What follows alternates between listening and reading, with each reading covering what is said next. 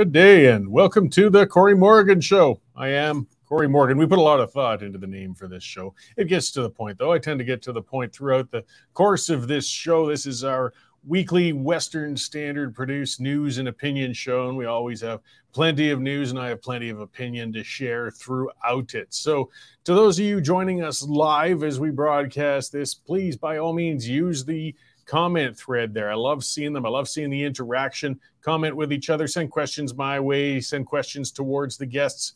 I really appreciate it. I don't necessarily read them all out, but I do see them all, and it lets me know somebody's out there and I'm not just talking to myself like I do when I'm driving around in my car. Just keep things civil with each other, of course, so we don't have to be at each other's throats. We got Twitter for that, or X as it is called these days. I should try to keep up with things. So, uh, yeah, as always, I like to think they're always good shows. I got another good one coming up today. I'm going to have as a guest, uh, Dr. Danny Le Roy is an associate professor of economics with an agricultural specialty at uh, University of Lethbridge, and we're going to talk about supply management. I know it sounds dull to people, but it does impact you, every one of you actually, and it costs you at the table. So we're going to have a little more discussion on it, and I'm sure I'll get all the crabby emails from dairy farmers after we have that discussion. But that's fine. That's part of the discourse, part of the chat. It needs to be talked about. So I'm going to start with uh, what's got me, you know, going a bit today. I'm going to put on my my uh, prognostication hat and my crystal ball here and try and guess what's coming up in the future. And it's pretty easy because what's going on right now in politics has already happened before. I mean, the parallels are almost chilling. We got a Trudeau as Canada's prime minister right now. Western resource developments under attack. Government spending is out of control. Inflation harming citizens and interest rates are on the rise. It sounds just like the 80s late 70s. The current economic path now, though, is unsustainable and is going to come to a crashing halt eventually. And you know, there's lots of blame to throw around. Conservative governments are usually a little better than liberal ones in times like this. I mean, Mulroney continued with spending increases and deficit budgets when Pierre Trudeau exited the scene. In Alberta, the progressive conservatives under premiers Lougheed and Getty, they borrowed heavily while pouring tax funds into a series of failed corporate welfare schemes.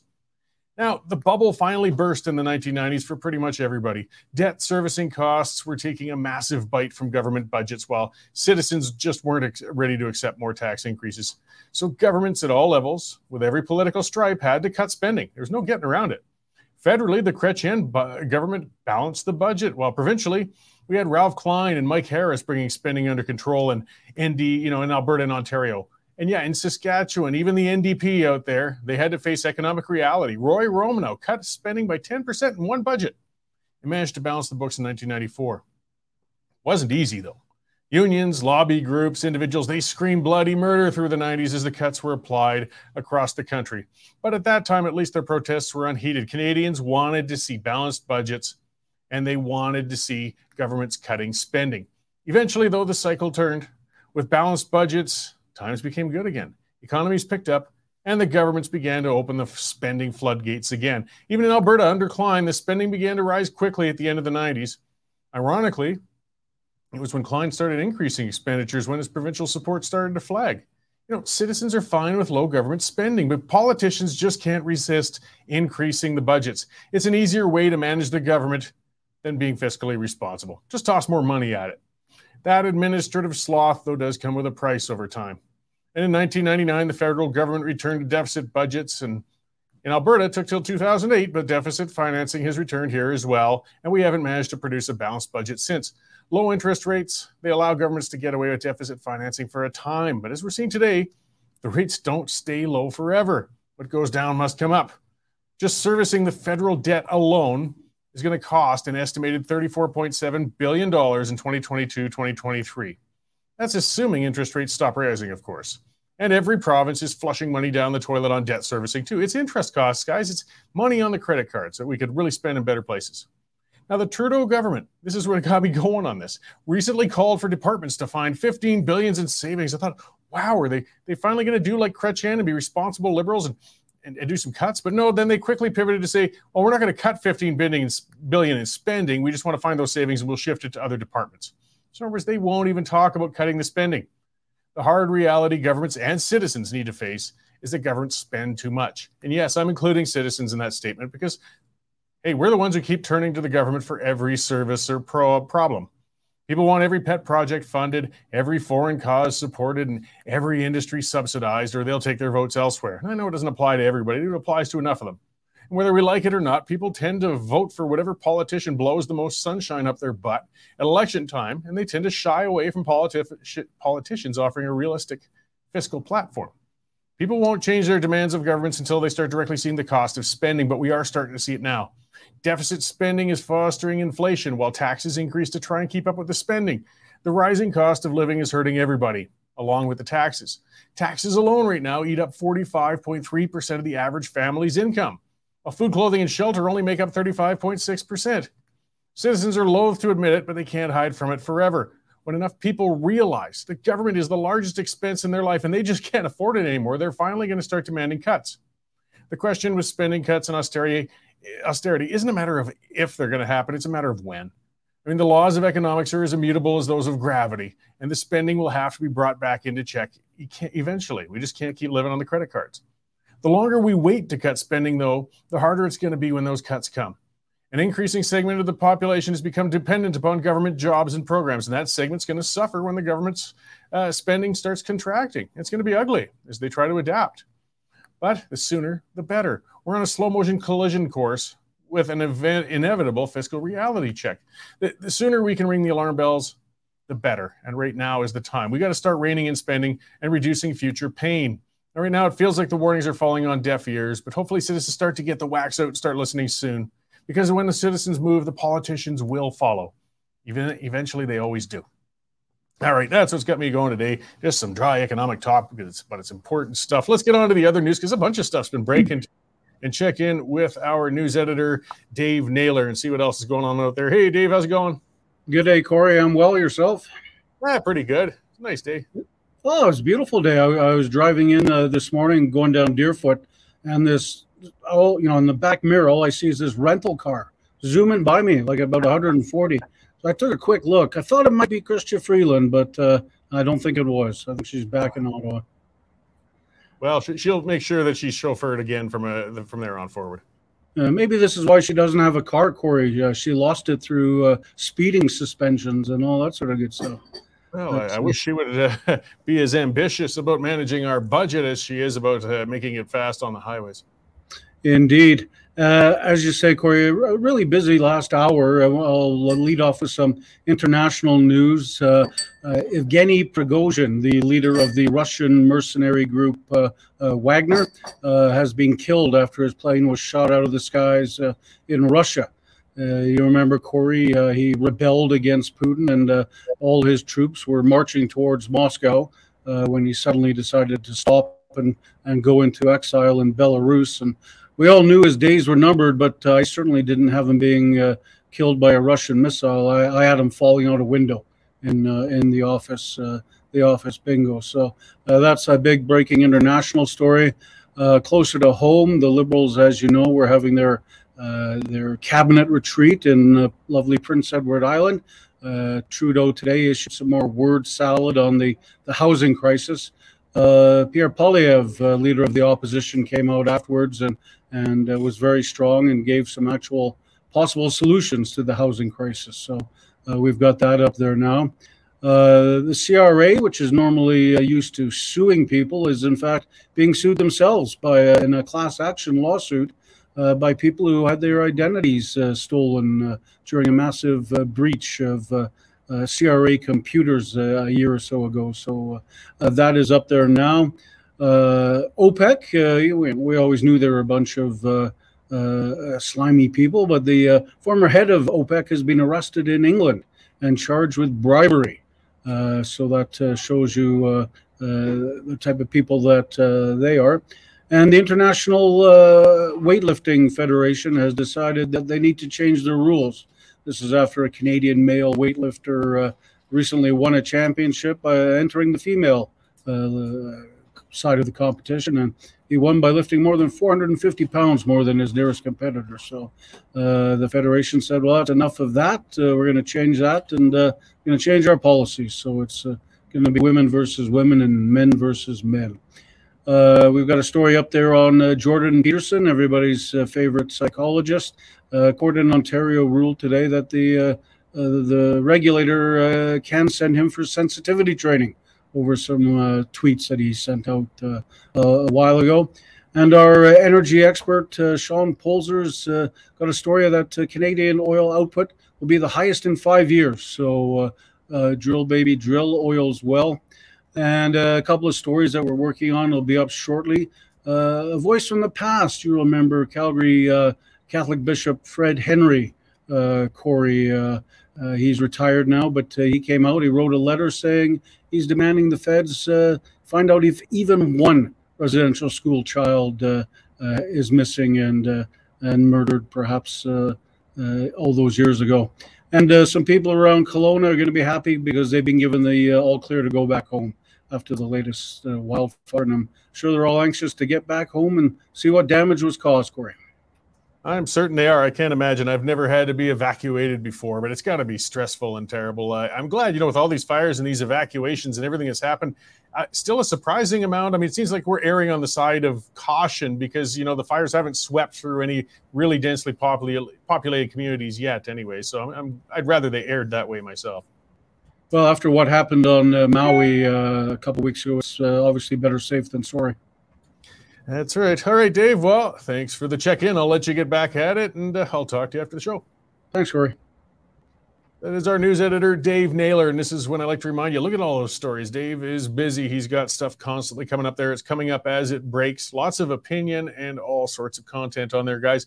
The reason we stay independent is where I nag you. This is where I shake the cup and ask for the money, is because of subscribers. $9.99 a month, $100 for a year. It's just, again, we never thought twice about subscribing for a newspaper in the past. Well, that helps us keep going. We don't take government funding and the government uh, has you know we can't even share our content on meta and some of those other sites now. The battle's going on. And you guys have been great. To those who have already subscribed thank you very much. We really appreciate it. And if you haven't already come on guys get on there and share us. That's part of the other thing too. This this ridiculous c18 this stopping of links for news sites. The, the problem is it's harder to reach out and get to new people. It's harder for them to find us in, in the first place. After that they can come directly to the site which is westernstandard.news but uh, share on Facebook. You can share it. You can share it on X, formerly Twitter, and all those sites. And this is how we can beat the government regulation and allow independent media to keep going and keep those stories rolling out there. And, and there's a lot going on. So yeah, that's interesting. In Russia, it was almost an office pool. You know, I mean, this was a guy who who uh, uh, stood up to, to Putin uh, with that, that Wagner group, uh, the mercenary. And the, the only question was when he was going to die and, and how. Uh, you know, it sounds like they didn't even bother trying to sugarcoat this. They just shot him out of the sky. You know, usually they try for an accidental death, a poisoning, or maybe choking at a fancy Russian restaurant. But uh, no, this time they just blew him down. There's not a good retirement plan working for Russian oligarchies and, and uh, other such places like that. Uh, let's see. So yeah, you know, the, the, the talk, the talk, the the starting monologue, the things that are going on. It's cost of living. You know, we're all hurting right now. As we said, Poilievre is coming out. He's talking about the housing. I mean, people are having a heck of a time finding a home. I can't imagine how what it takes for a young person to get that down payment together. Uh, you know, get your credit up to speed. The whole works. I mean, getting in on a house right now, way out of control. Or renting, of course, the rents are going through the roof uh, everything is going up. And again, there, there's a lot to be discussed. It's a, a lot of it comes down to oversized government. That's what I started the monologue with.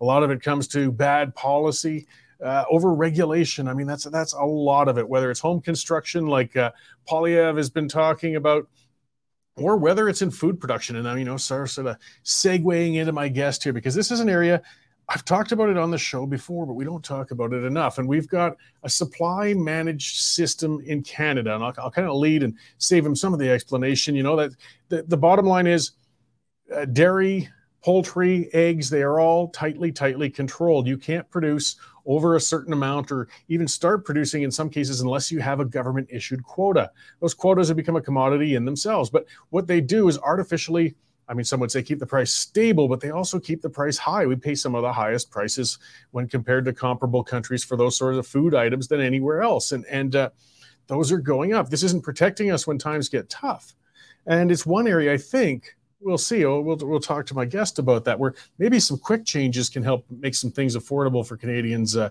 uh, from the government right away. So let's bring him in. As I said earlier at the start of the show, uh, it's uh, Danny Le Roy is an associate professor of economics. Boy, that's a tongue twister uh, at University of Lethbridge and uh, specializing in, in agricultural economics. So uh, th- thank you very much, uh, Doctor, for, for joining us today.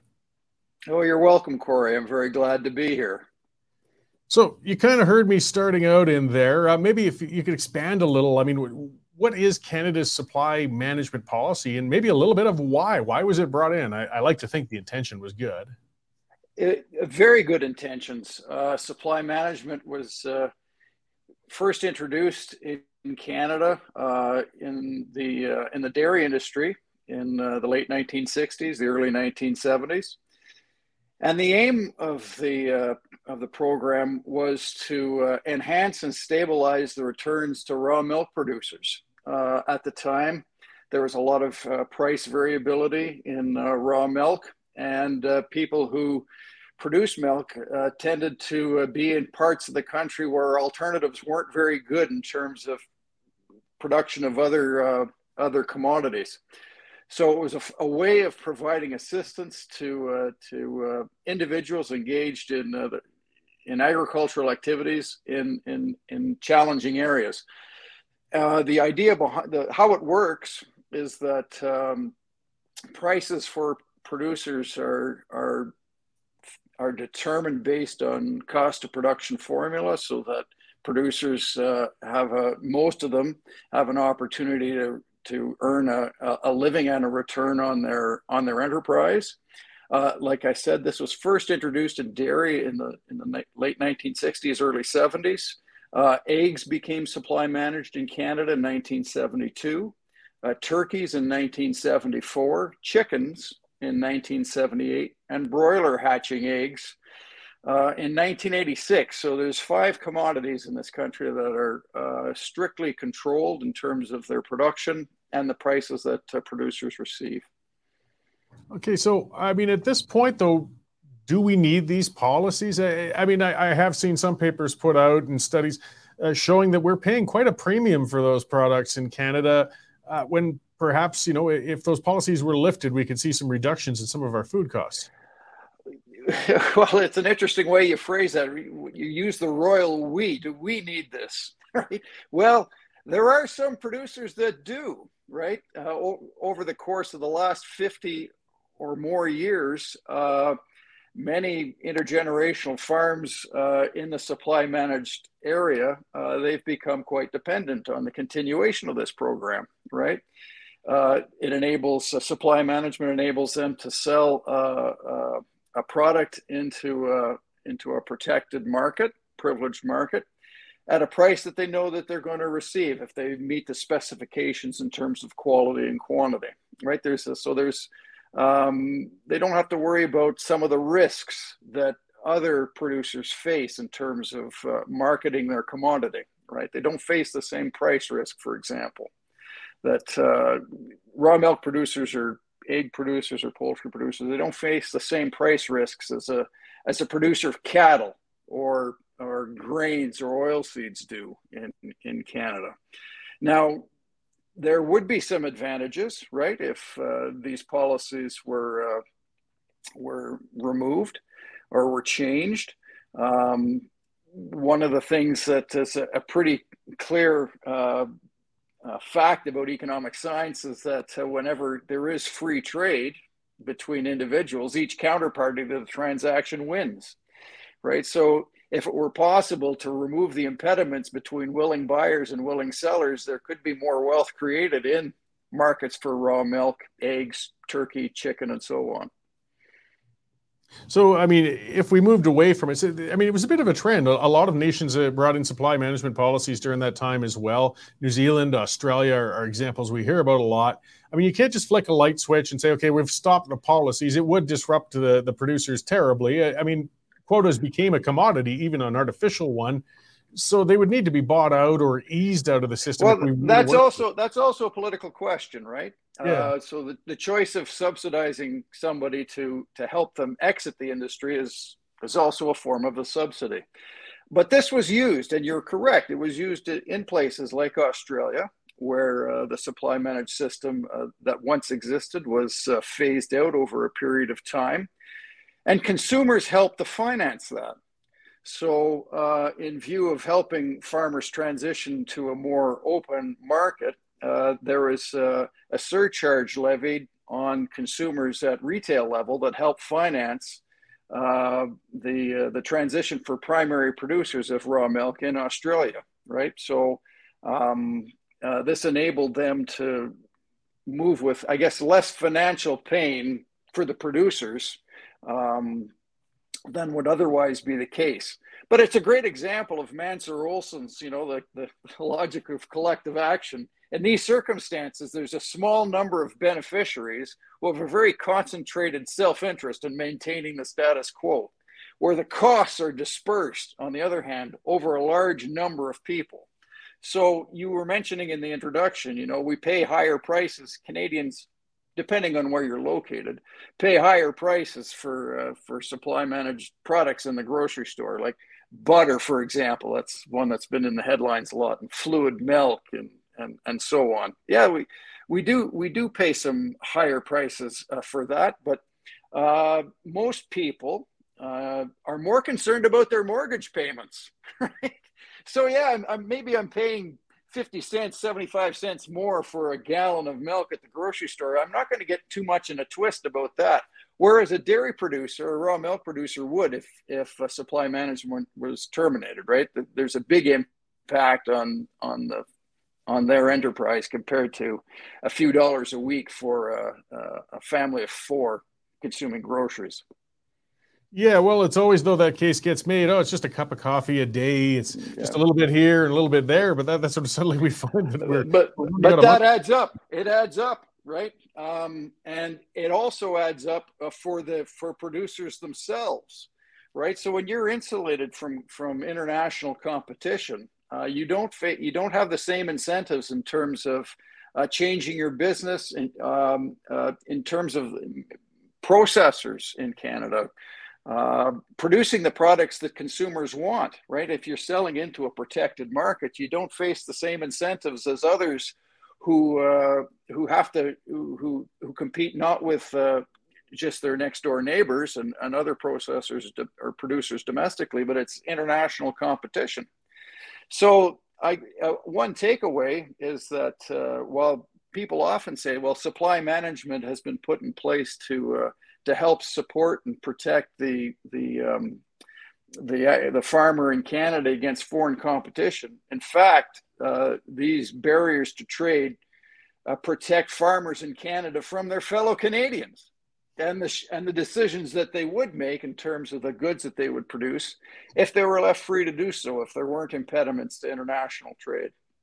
Well, right back to the, the beginning statements you said, you know, in a, in a true free market, both the buyer and, and the seller are going to benefit if they're just allowed to to deal directly with each other. I, I think of back an, an, example with the wheat board.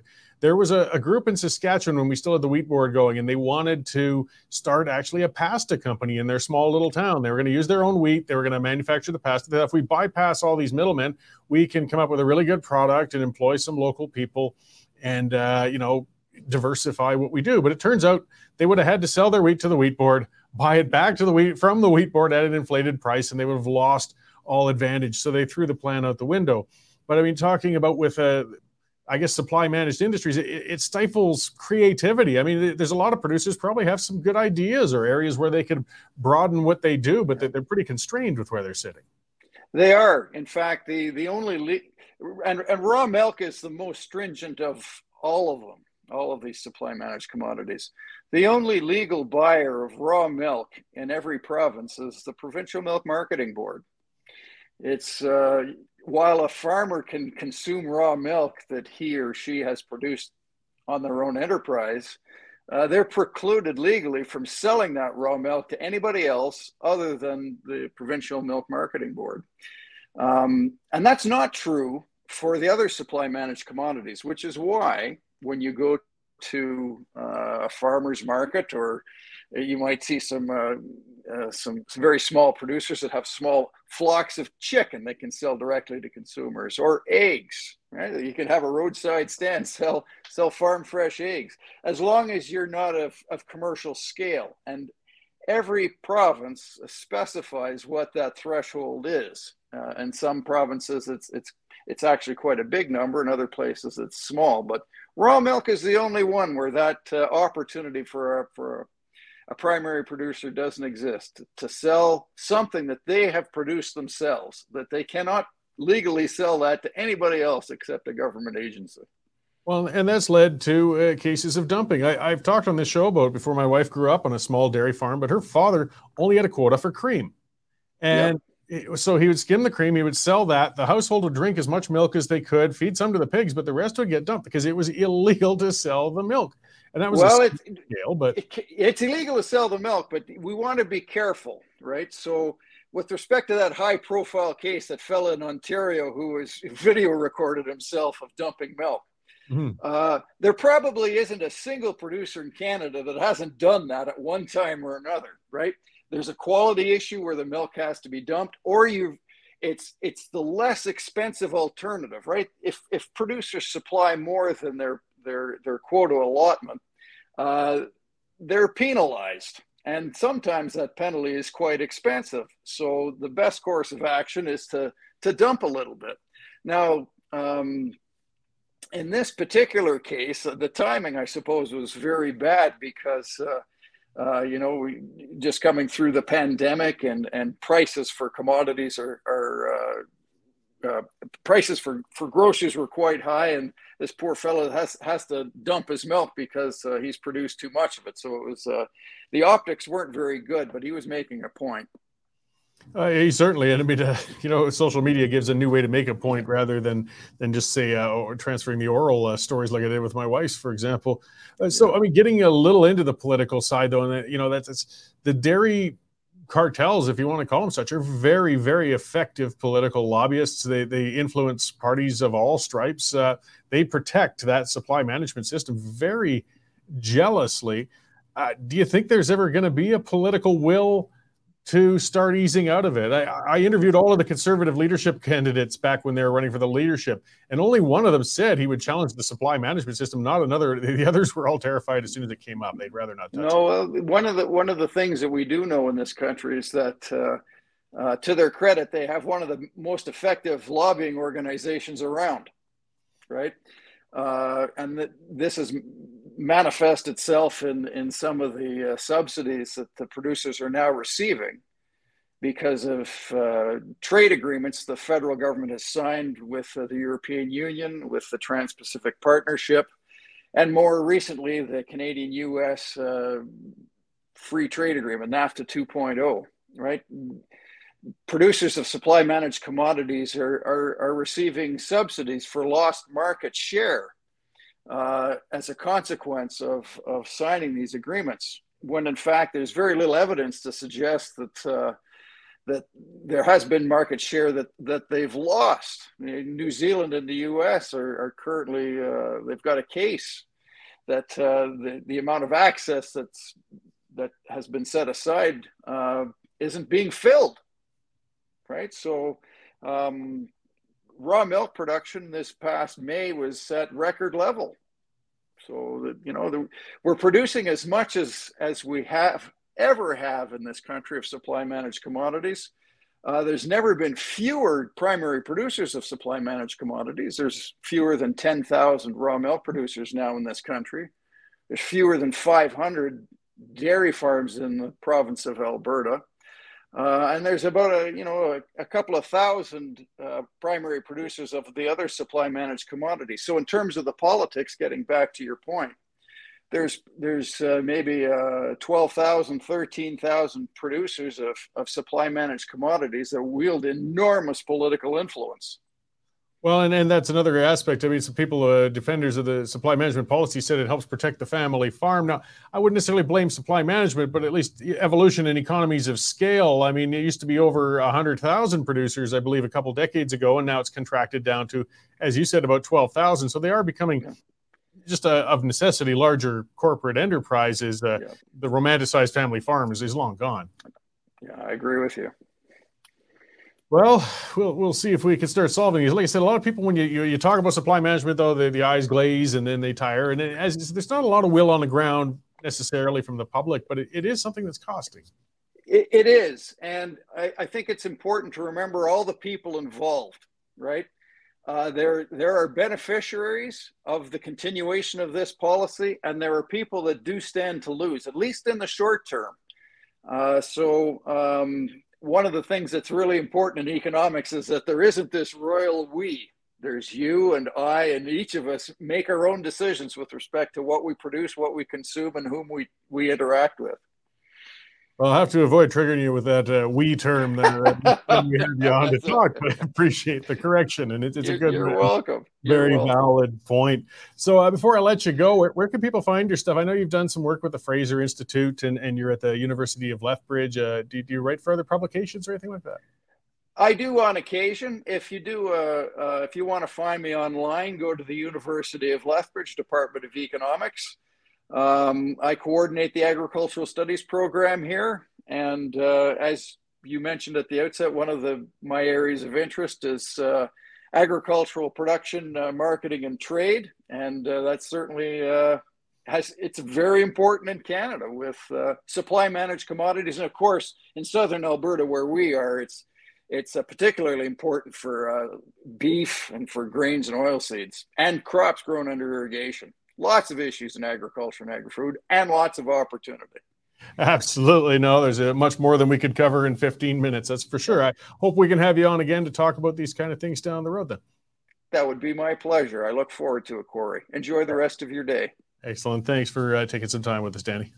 You're welcome all right, so that was Dr. Danny Le Roy, yes, from the University of Lethbridge. And there, so you've gotten my torqued and wound up uh, rants about supply management and things like that, but I'm bringing in a, a, reasoned and educated individual to talk about those policies, and and they they do impact everybody, whether we want to talk about them or not. And it's not necessarily that dry. It's it's interesting is to see, uh, as we said, it started with good intentions, but again, so many bad policies always do start with uh, I think noble intentions, and and uh, it was good to, to have some balance. Pointing out there's there's going to be beneficiaries, and uh, I guess you could say you know people who certainly don't benefit if it changes. It, it's good to see a, a, free market person speaking uh, from a university though and coming out of those spots and and you know breaking a bit of that mold of what we're seeing from academia these days. I, I guess when you're in economics and agriculture, I mean you've got to be a common sense grounded sort of person to, to maintain what you're doing.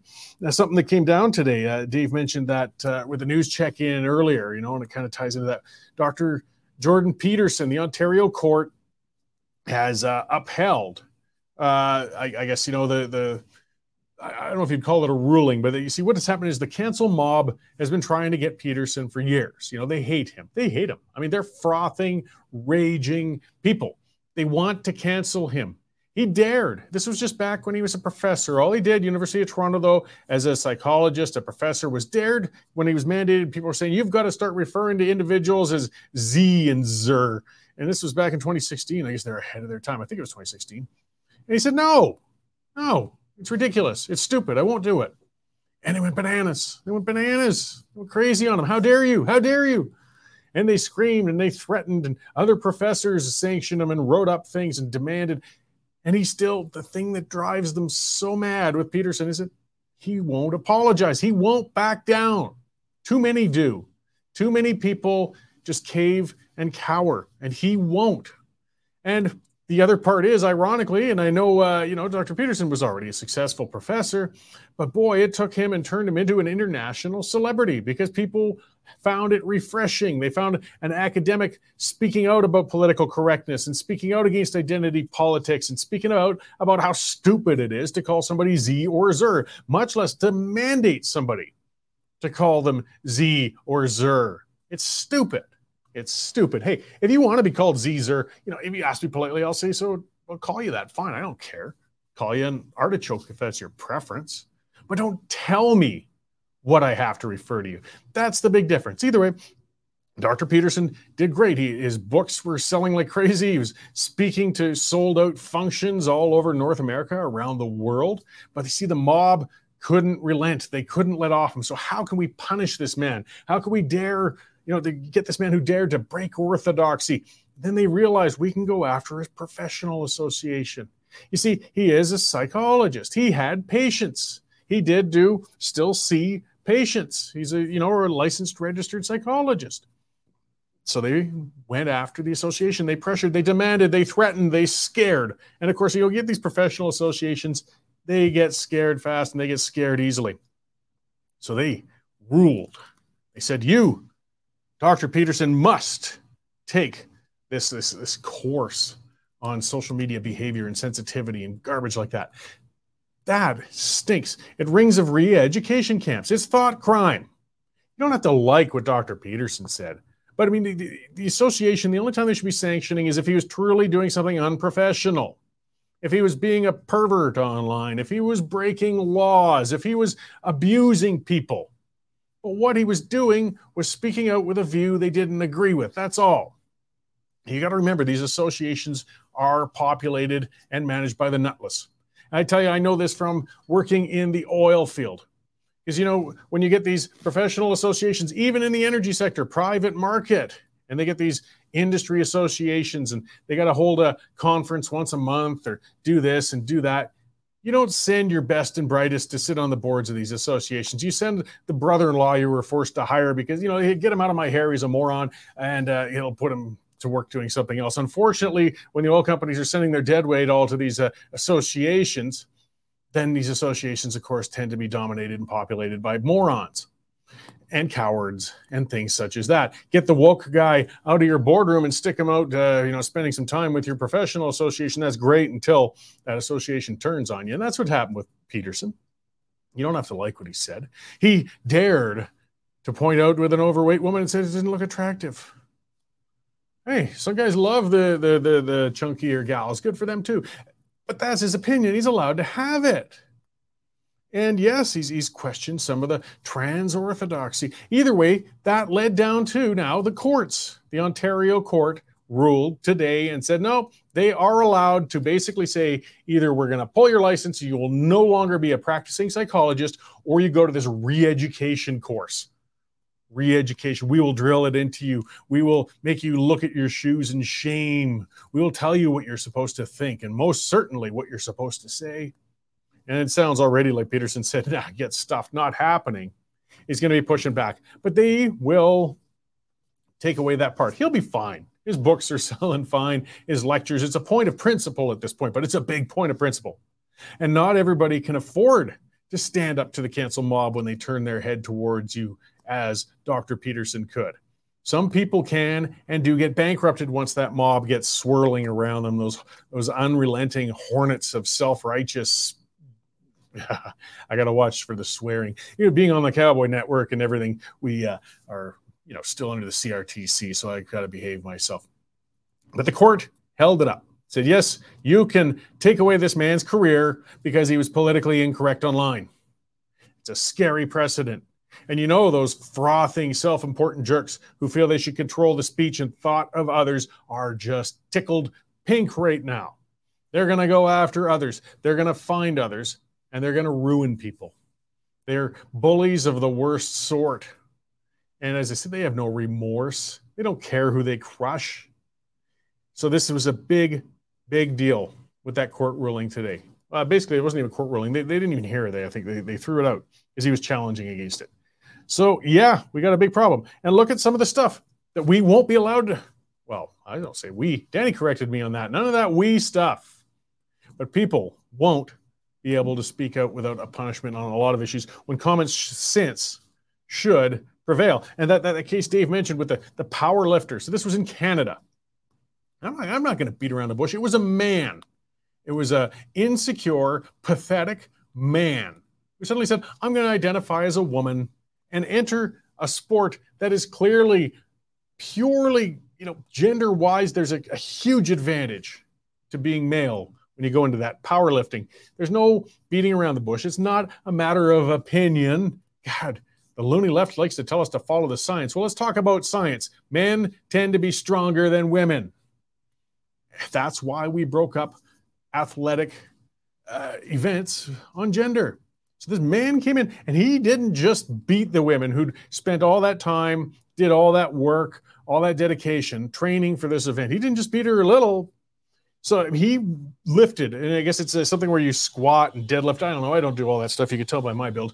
Uh, I'm sure most of the women in that event, the real women, would still outlift and beat the snot out of me. That's fine. But when you're getting to the uh, high levels of these things, you know, men who do that similar training will outperform the women. He outperformed it. So by 200 pounds over the next closest woman, 200 pounds. Like it just completely removed the element of competition whatsoever. So that's just absurd.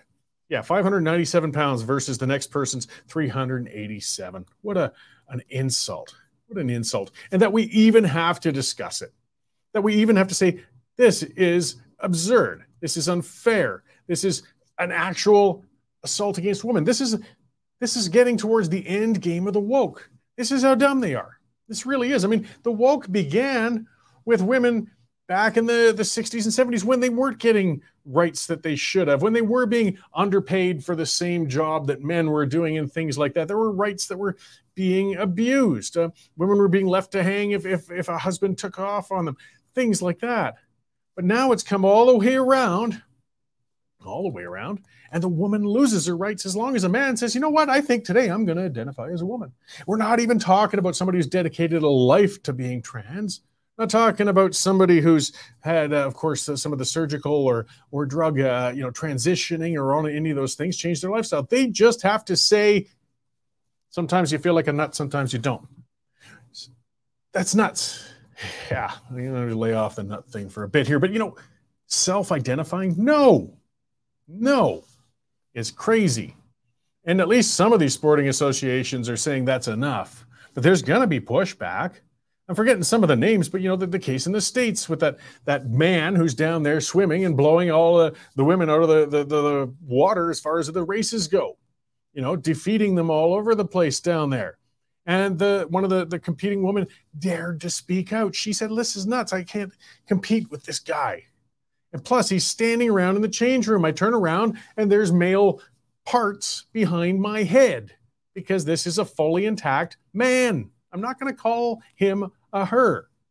Somebody who identifies as a her, who's truly trans, wants to live that way, absolutely. But this clown, no, this is an insecure, pathetic wretch who couldn't make it in his own gender competitions. He has a girlfriend, by the way. So he thought, I'll just go beat the women. It is almost a form of beating women. And it, we saw that case that I guess it did turn out there was some truth it. There's a, a guy joining a women's rugby team. You know, we and they, we, we're supposed to deny reality. We're supposed to say there isn't an inherent advantage. Of course, there is. Uh, you know, the best of all was that purple haired soccer beast from the United States. Uh, again, I'm terrible with names. I can't remember her name, but she was the woke of the woke and, uh, you know, heading the American team and the works. Yeah. And saying, you know, on these trans issues and all the rest. But her team, her top women's team in all of the United States, I believe they were the top in the world at one point, got beaten by a high school team of boys. They did. Check it out, look it up. I mean, these were highly trained women, fantastic players, but they can't step over that physiological reality that male bodies, physiques in those kinds of sports have an advantage. And it's ruining it and it's going to ruin it all around. I mean, somebody else was talking about going into the WNBA, you know, the, the, the, basketball. Again, look at the tallest man ever and the tallest woman. There's going to be height advantages.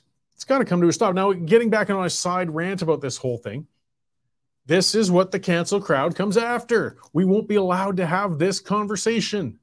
Somebody saying that man shouldn't be competing against women in a sport might suddenly get the council mob. They might get phone calls to their professional association saying, sanction this person put this person out of work, bankrupt this person. This person doesn't deserve to earn a living because they hurt my feelings by stating physiological realities. And the courts, by the precedent that Ontario says set, say, yeah, that's perfectly fine. Go on welfare, I guess, or or find a new, or of course, or of course, go for re-education. Go in, hang your head in shame. Do like the Chinese did with the shaming, hang the card off your chest. You had wrong think. You were bad, naughty. Change your thoughts. You're not allowed to independently think. You have to think with the wall. Guys, this is important. This is really, really important. You don't have to like Peterson. Not everybody does. You don't have to agree with him. Lots of people don't. But protect that right for not just academics, but it's pretty important with the academics, but for everybody to speak out on these things. You don't understand. This mob will turn on you. They'll turn on you. They will eat their own. They will eat the woke. It doesn't matter if you try to pander to them. It doesn't matter if you try to, uh, you know, stay woke. You slip even once, they will eat you alive. They're parasites. They're hyenas. And the courts are affirming these hyenas, and it's disgusting. We've got to speak up, guys, because they will come for you. They will come for you. So we can't sit quietly on these things. Well, that kind of eats up a lot of the time today, guys. So, uh, yes, it went fast. Thank you very much for joining me. Look, I got to remind you one more time get on there, westernstandard.news slash membership, take out a subscription, share it on X, share however you can on Facebook, things like that, Meta. Get the word out. Independent media can still shine through. We don't have to lose to the uh, subsidized media, and uh, we can keep talking about things that the other outlets are just too cowardly to address, and we can have these kinds of conversations. So, thanks for supporting us, guys. Thanks for joining me today, and I will see you all again next week at this time. Here's an update on commodity prices in Lethbridge, where we've had about an inch of rain over the past few days. Cash barley is down $5 at 365. Feed wheat is steady at 379 and corn is down $5 at 376 per metric ton.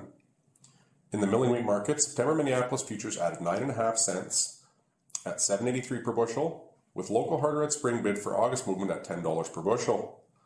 Looking at canola, November futures are higher $6.40 at 802.40 per ton, with delivered buys for September movement at 1785 per bushel. In the pulse markets, nearby red lentil prices remain at 33 cents per pound, and yellow peas are trading at 10.20 per bushel. And looking at cattle, October live cattle are up 35 cents at 178.30 per hundredweight. For more information on pricing or picked up options, give me a call at 403 394 1711. I'm Matt Busicum at Marketplace Commodities, accurate real time marketing information and pricing options. Canadian Shooting Sports Association. Without the CSSA, our gun rights would have been taken long, long ago. These guys are on the front lines uh, helping to draft smart and intelligent firearms regulations and legislation in Canada. And more importantly, educating the public about how we keep guns out of the hands of the wrong people. You become a member, it's absolutely worth every penny.